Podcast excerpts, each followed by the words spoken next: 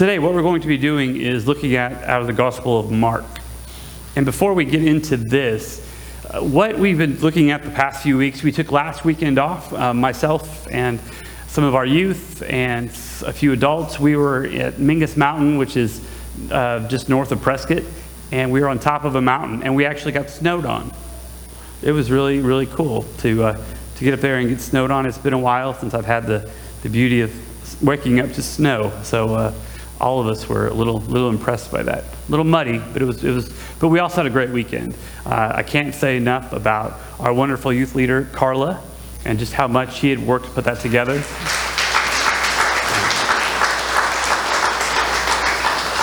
And then Paul Barton and Veronica, they were there as other adults. And it's just the fact that we have amazing youth. I mean, we have kids that sometimes maybe we want to. I'm talking about my own here. He was there. maybe, but but it's beautiful. It's amazing to see what, uh, how they process and how they think through things. And, and sometimes, as, as, we can always say, oh, kids these days, but when you allow our, our youth to really to, to see their, their, the way they think through things and the kind of the way they open things up in their mind, it's, it's a beautiful future that, that we all have thanks to our beautiful kids. Um, it's very, very exciting time for us. Um, but what we were doing before that is we're in, in kind of the middle of a sermon series right now called Risky Business.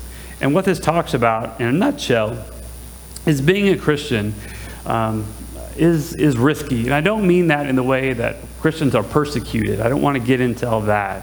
What I mean is anytime that we have to stand up for something we believe in, that anytime that we have to try to make changes in our lives, whether it be our very personal lives, whether it be with uh, in our work environment, church environment, whatever it may be, there's always risk involved in that.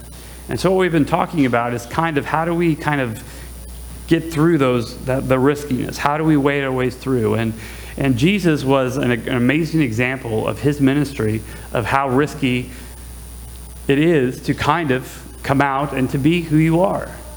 Jesus, you know, had to go out and to speak to people who did not want to hear him speak. Jesus had to say things that people did not want to hear. Jesus had had to get through boundaries in life. You know, had to go eat with the sinners, had to go sit and do things that everyone else looked down upon. How did he make it through that? And what lessons does that teach us? What does that show us about how we should maybe look of living our own lives and how can we get through? Today, what we're going to do is kind of focus on boundaries and, and kind of sometimes there's a need to extend boundaries, and sometimes there's a need to completely break open boundaries um, in our world. And, and how does that look like? And, and, and, and uh, maybe how do we do that? How did Jesus do that? How did he go about breaking boundaries? How did he go about standing up for things that he truly knew were right and good? So that's where we're going to go today. So, what we're going to do is we're going to jump into the Gospel of Mark, and this is in chapter 5. And really, what we're seeing here is two stories into one and I'll just begin by reading this to you. Because she had heard about Jesus, she came up behind him in the crowd and touched his clothes. She was thinking, if I can just touch his clothes, I'll be healed. He responded, Daughter, your faith has healed you. Go in peace, healed from your disease. And while Jesus was still speaking with her, messengers came from the synagogue leader's house, saying to Jairus, Your daughter has died. Why bother the teacher any longer? But Jesus overheard their report and said to the synagogue leaders, Don't be afraid, just keep trusting. Now, that, of course, is a paraphrase of all those verses. There are three crucial people, okay, four crucial people, but one of them is asleep until the very end in what we're talking about here. First of all, we have um, the woman, who they kind of refer to as the bleeding woman. We also have Jairus, who is the father, who is a synagogue leader, which is very important to note that he's a synagogue leader. We have this girl who um, dies. Again, she doesn't do anything till the very end where she gets up and rises again. But then, then also, that's a joke, by the way. Get it? She's asleep. She doesn't do anything. Then she wakes. then finally, what we do is we get to this guy named Jesus who happens to do a few things himself. So what we want to look at first is just to explain how, how the scripture looks is let's talk about the, the bleeding woman. She is a, uh, first of all, her number one, the, the one big thing kind of going against her, first of all, is that she's a woman. What's also going against her in this is that she is bleeding. In this, with, with the continually bleeding, her, her uh, menstruation cycle never ends. Therefore, what's happening is, is she's always impure. Is that she's always someone who is not welcome to come into temple. She's not welcome to basically come into houses. She's not welcome to come into relationships with people. She's not welcome at all because she is always impure.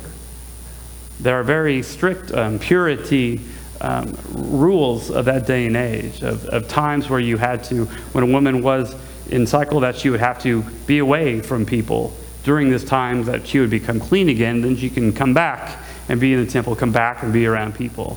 So you can only imagine how ostracized, how um, out in the dark these women must have felt during that time. Well, this woman continually had this. So she was a woman, so that doesn't help you in this day and age, in that day and age, to where she, she wasn't someone who was having children. So her ability to have children was gone, so that took away some of her worth. She didn't have, she was not married. She was getting older. She had all this stuff that just showed that she, again, was kind of like a, not even a second class citizen, but like a fourth or fifth class citizen. Everything was going against her. Anything that she had built up, any type of money, any type of spices or oils that she had built up, she had lost because she was paying doctors to try to help her. And that was not working. So now she has no real way of supporting herself. And if you can imagine, for 12 years having this. So now she has come to the point to where she's heard rumors. She hasn't seen anything. She's heard rumors, and she's heard about this guy Jesus and how he can heal. And her, her, her belief is that if she can just touch his robe, if she can just touch him somehow, that maybe, maybe she'll be healed. That is what her heart is telling her to do in her mind, and she'll do nothing to stop at that. So she takes it upon herself where she could be humiliated because she's having to rush through the crowd. She's having to be, she could be pushed down or pushed aside. I mean, she's, there's no, there's no reason that anyone is going to do anything to help her. But she has the courage to do what she believes she needs to do to be healed so that she can live a life again. So she makes that, that leap of faith. She does what she believes she must do and she touches the robe. And Jesus says, Your faith has healed you. She had the courage to go and seek help. She had the, the idea in her mind that there must be something amazing about this Jesus fella. And she had the courage to do so. Jesus was on his way to Jairus' house when this woman had touched him. Now, the big thing about Jairus is he's the opposite end of the spectrum of this woman. One, he's a male. Two, he's a Jewish leader, leader of the synagogue, meaning he has power, he has money, and people come to him to beg for help. People come to him to ask for things, and he has that power to say yes or no. He has that ability, that power to do things um, that really this woman could never dream of doing that most of these people who have gathered could never dream of doing. So, what he does is he throws himself at the feet of Jesus. Now, throwing himself at the feet of Jesus, you may think, wow, well, that's real faith. Well, the thing is, is that what he is sacrificing by doing that. All these people know who he is. They know that he is the, the leader, they know that he is in charge. And all of a sudden, you have this guy now who um, is a strong Jewish faith believing in this person who claims to be the Messiah. This person that all the higher ups are looking at, saying is, is causing trouble. All the higher ups are saying is a fraud. All the higher ups who are saying is creating drama in their synagogue, in their, in their area. And now you are going to go beg for his help. This leader is risking everything for his daughter. This leader is, is risking his power, his wealth, his authority, so that possibly, maybe, his daughter will live. And then we have Jesus. What is Jesus risking? Well, we know the end of the story of how this goes.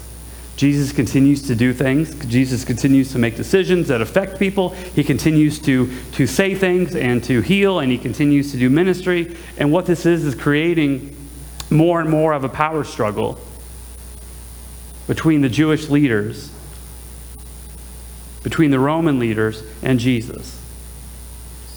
And he is made more and more out to be the bad guy. He's made more and more out to be someone who's going to take away their power and authority. Therefore, little by little, Jesus becomes more of the enemy of the state. And eventually, we know what happens to Jesus. But he does this because this is what his father wants him to do. He does this because he knows what is good and right for people. He does this because he wants people to understand that power as you know it is no longer the way it will be. That this is a new day and age to where people of, of any class are welcome to God, that pe- all people are of worth, that all people deserve love and support, that all people, all people are beautiful children of God. What this scripture does to us is it makes us have to look at boundaries and barriers. What the scripture does makes us have to really look at our own lives and kind of make the decision on and look back on one, have we broken boundaries for the good of what we believe Jesus would want us to do? And also, what are we doing now? What boundaries are there in place now? What, what is holding us back now that needs to be open, that we need to be talking about, that we need to be working for? Now, there's a whole lot of different opinions of what church is or what church does or what God says or what God doesn't say. We have all these beautiful rifts in religion and we have all these beautiful arguments. But at some point, we have to realize, and we, I think we can agree on, is that as a Christian, we're called to serve others. I mean, Jesus was very, very explicit, and Jesus washed other people's feet, showing servitude. Jesus served the body and bread in Holy Communion. Jesus went to where the sick people were. Jesus spoke out against those who were um, being, uh, who were tax collectors and people who were swindling the people when he throws up the tables in the temple. Jesus is all about social justice. If nothing else, we can agree that Jesus loved the people and that Jesus wanted people to be and feel that they are children of God. And that people who are hungry should eat. People who are being persecuted should be embraced. That no longer is it eye for an eye, but now it is love your enemy. It's a whole new way of thinking that Jesus has brought forth. And, and you and I, we, we know in theory that this is how life should be. The hard part is, is taking a stand on that sometimes we have a lot of fear ourselves of, of what we, should we be doing. We have a lot of fear too of what will people think of us if we do this. We have all this fear and that is within us of, of will we be persecuted if we go out and try to help and serve others. If we try to do this, well, then someone's going to call us that. If we try to do this, then this is they're going to push us back. And what we're needing now is a lot of courage from a lot of people. And you know what's scary about all this on a side note? Is that right now we are in such a place as a people that I'm like, please, nobody speak out anymore. I'm tired of fights. I'm tired of all the political crap. I'm tired of all the religious crap. I'm tired of all the stuff that we argue about and bicker about and the details and things like this. I'm like, if anyone else speaks out, that means there's going to be another fight. And, and how many more fights do we have to have before we divide further? And it just kind of becomes this, this mess. And at what point, when is it right to speak out? When is it not right to speak out? When do we try to cross borders? When do we not try to cross borders? And, and that's the hard part in this, is that we know that what is good and right and true is to be a kind, good, gentle person who serves and loves God and others. But there's going to be times in each of our lives where we're going to be put to the test of what are we going to say? What stand are we going to take? We have an election coming up. What stand are you going to take? We have decisions to make in churches. What stand are we going to make that we stand? We have decisions within our own families, in our jobs. At what point does the almighty dollar go, pay, go to the back seat of morality and goodness? We're always forced to have to make decisions that are going to affect how others look at us and treat us. You and I are always going to have to make decisions on what we say, what we do, that at night we have to look ourselves in the mirror. How do we feel about the decisions that we've made? I don't really have an answer at this point. I wish I could say I'm going to show you a funny movie or I'm going to say some, some quirky thing that's going to make it all better. But the thing is, is that each of us have to take a peek and see what our motives, I guess, are.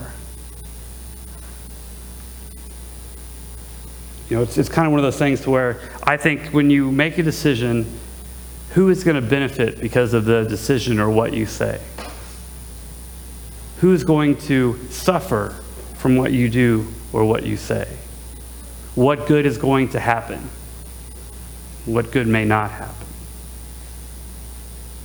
And those are hard things to really take a, a peek at especially when we get into a place now to where there are such important big decisions that we have to look at and that we have to, to wrestle with and, and things like that. And so to me, it becomes a place to where all of us, one, have to realize that there are consequences to everything we say and do. I think we can agree on that. But we all have to take this spot, take the place to where we have to figure out one, is it also, is it worth doing? Is this Facebook post I'm about to post going to do any good? Is this letter I'm about to write to this friend going to do any good? Is the phone call I'm going to make going to do any good and bring justice? And those are the decisions that each of us as individuals have to make. And that's what's hard about this. I mean, when we look at examples in Scripture, we're looking at a, a, a parent who loves their child so much they're willing to do anything to do that. And the thing is, I think all of us, whether it's for a, child or whether it's for a loved one, that we will go to the nth degree to try to do whatever we can do to bring some sort of healing. But this is everyday life that I'm also talking about. I hope that we don't just make big decisions and decide to be strong when only cards are on the table, such as death such as destruction. But how do we make our decisions in life? Because every decision we make is going to be risky, some way, somehow. I guess what I want to say today is, is that all of us have God inside of us. We do. All of us have this little part of us that, that allows us to help make the good, right decisions. And we also have amazing people in our lives who aren't scared to tell us if maybe we're on the wrong track. Or maybe we're on the right track.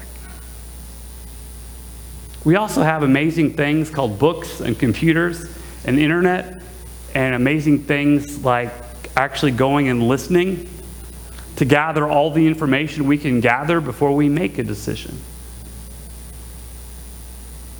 We have doctors and counselors and all these people who are trained to help us make decisions, to help us make decisions about our health, whether it be physical health or mental health. We have ministers and we have all these religious folk who really, really enjoy sitting talking about faith and crisis and dilemma and things like this, and who really enjoy helping people try to wade through those waters. So we have all this around us. But are we willing to tap into that knowledge? Before we make a decision that is going to have consequences to it. Are we willing to be able to sometimes, you know, say, hey, I know I've been saying this for a long time, but maybe I'm wrong. Or maybe I'm not completely right. Do we have the ability to let our pride down long enough to maybe not completely change our mind, but to allow ourselves to see a different viewpoint, a different side?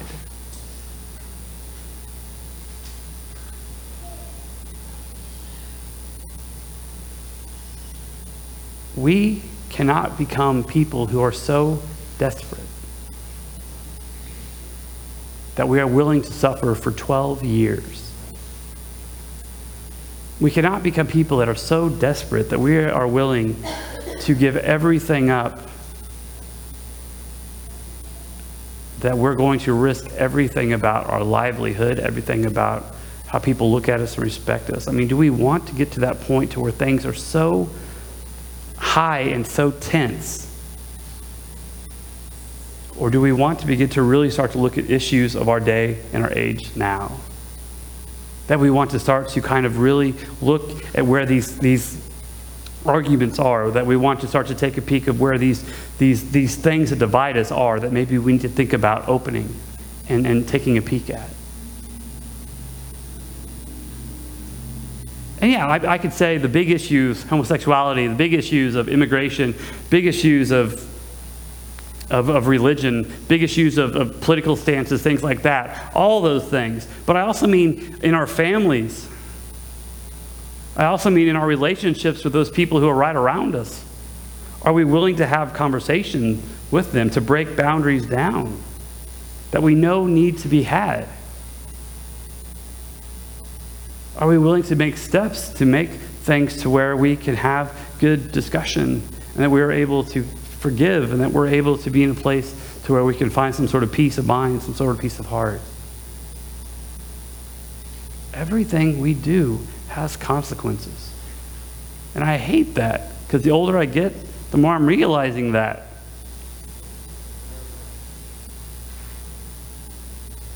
But it's the world we live, it's the reality that we face. But more importantly, the God that we have has given us more than that. The important thing we know is that we have the ability to make decisions. We have the ability to do things that, that will encourage and inspire others, but we have to want to actually take the time to learn to educate ourselves. We have to take the time to really, to really allow the world, the, the people around us who we love and trust, to help teach us. We have to take the time to get our bodies and our minds right and good so that we can walk forward with some confidence so that when we speak, whether it be to a large group or whether it be just to a, a person right next to us or to ourselves in the mirror, that we have this, this ounce of confidence within us. That we truly believe what we are saying and what we are doing is good and is right and is true. Today, I beg of you to think about all those boundaries in your life. I beg of you to, to really reflect upon all those issues that are going on in our world right now. And when your children or grandchildren or small children down the street or a teenager or someone who is looking up to you for advice, that when you answer them, you're able to answer them in a way that has some sort of meat knowledge behind it. If we keep doing what we're doing now, all we're going to do is keep butting heads. We're going to keep growing further and further apart. That is not what God hopes and prays for us. It's not what we hope and pray for our children, for our future, for ourselves. Educate yourself. Know what it is you are fighting. Know what it is you are going up against. Allow us to think before we speak. Allow us to simply do what needs to be done, as long as it's done with the good of people, without people being harmed, without people being shoved away and persecuted away, just like Jesus did for us. finally, it's amazing what happens when people cross boundaries. There was a beautiful couple in the first church that I served. Well, okay, I knew her. He had passed away long, long since. And um, she was right around 100 when I went and saw her every month. We spent time together. Found out that when her and her husband, um, you know, decades and decades earlier, they were in a small Methodist German church. And on one side sat the men, and on one side sat the women. So what happened then, all of a sudden, some Sunday, they had decided that they love each other and that church is important to them and they should be able to do church together. So they came in and they didn't go each way, they went and they sat down together. Oh, the horror of how people must have felt. How the world was going to crumble. That these people had done this. They had made the decision. They know, they knew that there would be consequences. They knew people would be upset. They knew that they would shock the world. But they also knew that they wanted to be together in church. They also knew that they were going to harm no one. They also knew that God wants us to be together. God blesses marriages and and they want and they were going to do whatever it took to simply show that their marriage that they are blessed and they will sit and be together. They knew the consequences. They believed in what they stood for and could explain it and talk about it. And they did it. And from that day on, that Sunday on, husband and wives sat together. Beautiful. Let us pray. Gracious and awesome God, boundaries surround us.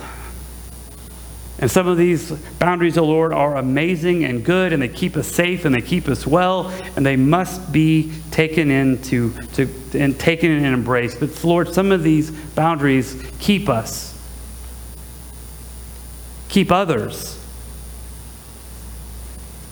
from access to you, from access to equality, from access to being people who truly are seen as your children. Gracious God, allow us to break down our own pride. Allow us to do what needs to be done so that we may serve you, that we may serve one another. Gracious God, we know that we will be called names. We know that people will look down upon us at times, but we cannot stop the fight to show the beauty of you. Gracious God, grant us the wisdom to do what is good and what is right. We ask all this in your Son, Jesus Christ, most amazing, wonderful, beautiful name. Amen. Amen. Amen.